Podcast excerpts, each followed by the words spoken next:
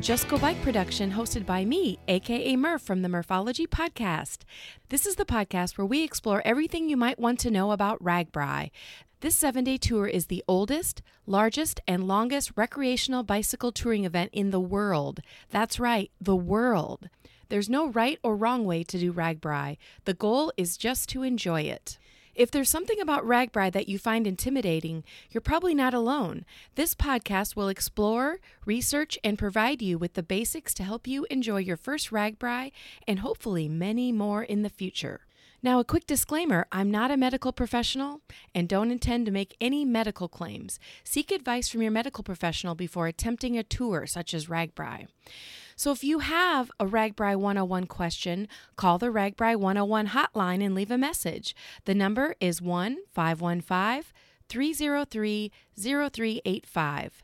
That's 515 303 0385 or email me at murphologypodcast at gmail.com.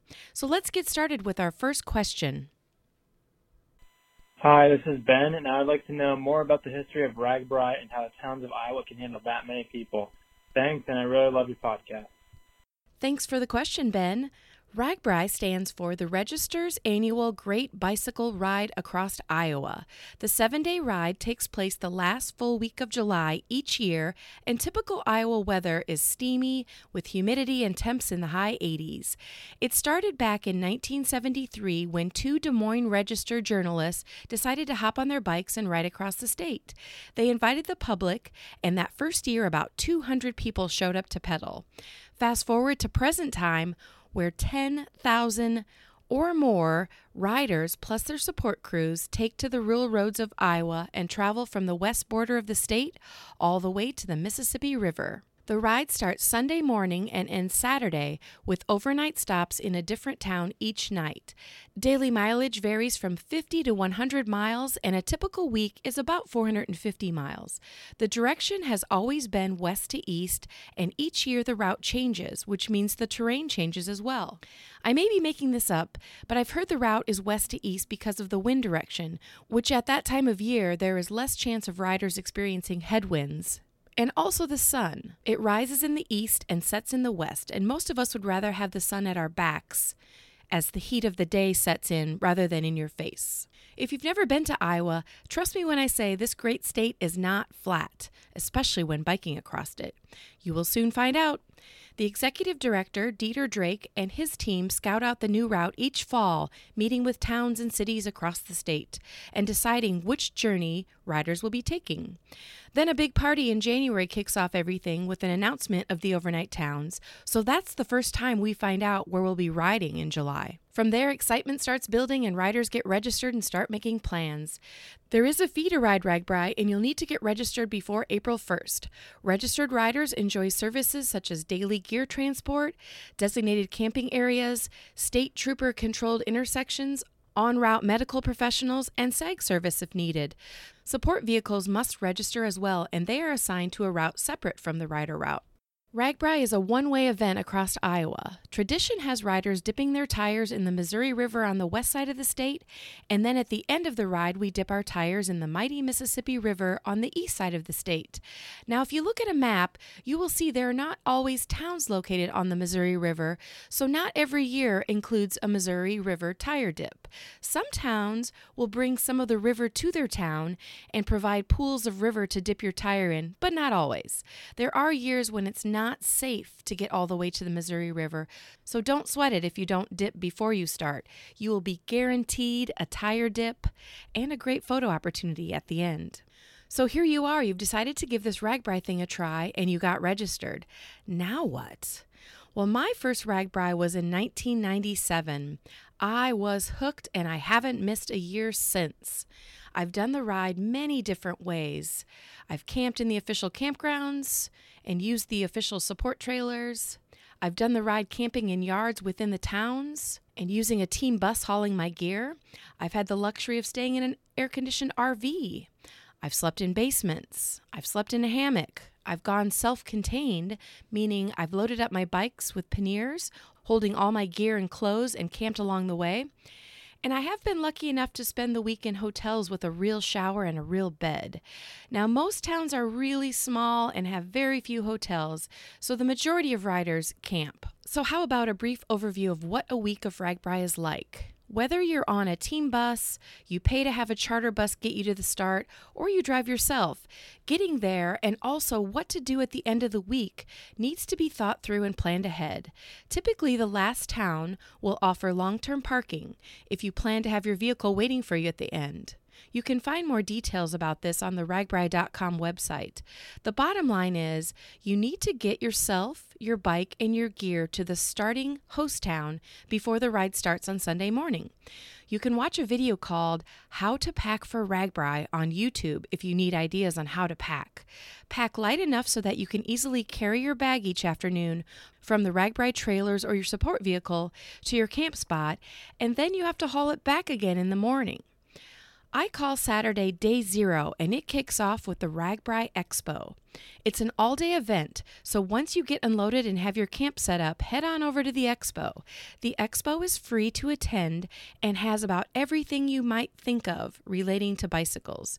You can buy anything you may need for the week or items you forgot to pack. You can also find all the official RAGBRAI merchandise at the expo. There is great entertainment and people watching all day as well. And of course, food. So much food. I will get more into food in a future episode. Be sure to tour the town while you're there. Each overnight town works so hard for our arrival.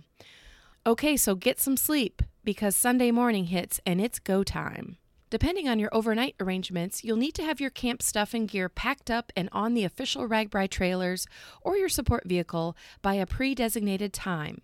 If you're tent camping, it should be pretty easy to wake up. Once the sun hits your tent, the intense Iowa heat will get you moving. Not to mention the sound of hundreds of tent zippers zipping open and shut as everyone else gets ready to start the day. Once your gear is loaded up, it's now just you and your bike. Take a deep breath. Your only mission is to end up in the next overnight town. Your speed and the number of stops are totally up to you. Take your time and enjoy yourself. Oh, and it's an unwritten tradition that first time RAGBRAI riders will have the word virgin written down their calf. This is to let other riders know it's your first time. Most seasoned riders have experienced the same ritual and will cheer you on and maybe offer some tips to get you through the week. There are so many things to see and do all day, so be sure to slow down, look around, and listen to other cyclists who may know of local attractions to check out. All along the route, you will find vendors with all kinds of good eats, and each pass through town will be set up for us as well, with more food and entertainment. At the end of each day, you will have arrived in a new town. And this town will be full of more vendors and entertainment, and each morning will be a repeat of the day before. You would think seven days of riding would leave you slim and trim, but with all the great food vendors and the homemade church lady pie and all that beer and sports drink, you'll be lucky to go home without gaining a pound or two. So, a bit more about the volume of riders on the Iowa roads. We will have plenty of space to spread out while we ride, but the first thing to remember is that the roads we ride on during RAGBRAI are not closed to vehicle traffic, so you may see vehicles.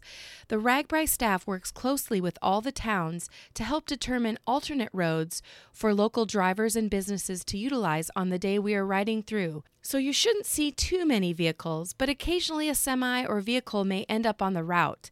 It doesn't take much for us bikers to get out of their way, and I would bet the driver of that semi or vehicle wishes they were anywhere else but stuck on the road with thousands of cyclists. So be nice, be patient, and be predictable so they can get to wherever they need to go.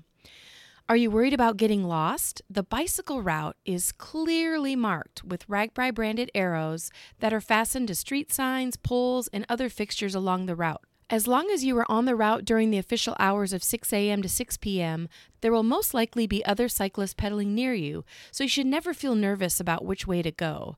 Along with these route signs, you can print off maps from the ragbrai.com website. You will also find maps in the registration book you will receive in the mail in early July with your registration credentials. Pro tip here if you go to the expo, several vendors make cool laminated maps that show the elevation, the mileage, the names of the towns for each day that fit nicely in your jersey pocket. So try to grab one, they are free.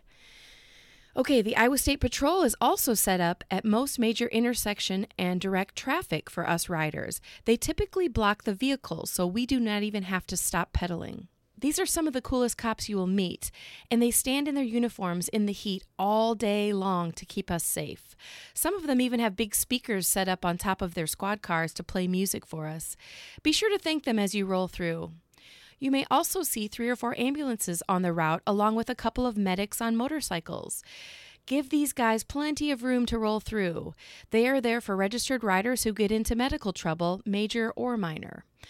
SAG service is also part of your registration, so throughout the day, you will see big vans with huge trailers along the route. These are for riders who may have issues with their bikes or they just can't ride the full route. In my opinion, the SAG service should be used as a last resort because each van only holds about 15 riders and their bikes. So if the van is full, you may be waiting a very long time for the next van to roll by. If by chance you do need to use the SAG, put your bike upside down on the side of the road. This is the signal the SAG drivers are looking for. Now keep in mind you'll be stuck in that van for a long time as the driver slowly makes his way along the route picking people up. So again, try your best to complete each day on your own. It will be so much more fun. If you have someone driving a vehicle for support throughout the week, as I mentioned earlier, they have their own route that is clearly marked with RAGBRAI vehicle route signs. You can print these maps on the RAGBRAI site as well. Support vehicles should not be on the rider route. This is a big no no. Now, the exception to this is that each day there is an official lunch meetup town where support vehicles use their own route to come into the same town and can meet up with you. With so many people, cell service is not the best, so if you plan to have your support vehicle meet you in the lunch town, make a tentative plan each morning by looking at the map together and finding some sort of landmark or business that maybe they can try to park near. As I mentioned, the RAGBRAI route hours are 6 a.m. to 6 p.m. That is 12 hours to ride the day's mileage, so you have plenty of time to explore each town, eat, and get to camp to set up and shower. There's no specific start time, so riders start whenever they are ready to go and end up spread out nicely throughout the day. Of course, when you have more than 10,000 bicyclists biking from point A to point B, there will be times of congestion, but it's not anything that will ruin your day. Be sure you and your biking friends ride right. This means riding predictable, stay to the right of the road if you are moving slower than others, and don't follow the rider in front of you too close. There are a wide variety of skill levels of cyclists on the route, and you just never know what to expect from anyone but yourself. If you need to stop, call it out and get off the road completely so others can keep on rolling. Same thing when you're going back on route. There is a steady stream of cyclists riding by you, and it doesn't take much to look back and wait for a break in the action before you start pedaling. A simple command like rider coming on will be very helpful for riders near you. And as you ride throughout the day, there will be all kinds of opportunities to stop for snacks, beverages, photo ops. So if you roll up on a vendor and the line is long, you have two choices stand in line and meet new people, or keep on rolling to the next vendor. The popular vendors who are on route every day will post signs along the route before their stop so you can plan ahead. For example, a shout out to Mr. Porkchop. It's a super popular stop, and they have pink signs along the route to tell you how many miles until you reach them. They are on route every day, so if the line is too long one day, save it for the next day. And usually the pork chop stop is located at a farm with many other vendors, so you'll have multiple options in addition to the famous pork chop. Most vendors are ready for high volume, so the lines move pretty fast, and really, what else do you have to do? So, as you tour the great state of Iowa, you will notice many towns have populations less than the total of RAGBRAI riders on route and probably have never experienced so much spandex invading their community. Embrace all they have planned for us, whether it's homemade pie, cold water, or live music. These volunteers have worked for months and months to make this day a success. And most communities will turn our money into great things like a new playground or updated fire station equipment. And don't forget to take pictures. It will be so hard to go back home and explain how small towns use tractors and wire to create bike parking through the middle of their streets, or how you saw a group of guys riding adult size big wheels all week. So I guess that's a wrap. Ben, I hope I answered your question, and if you see me on the route, please say hi.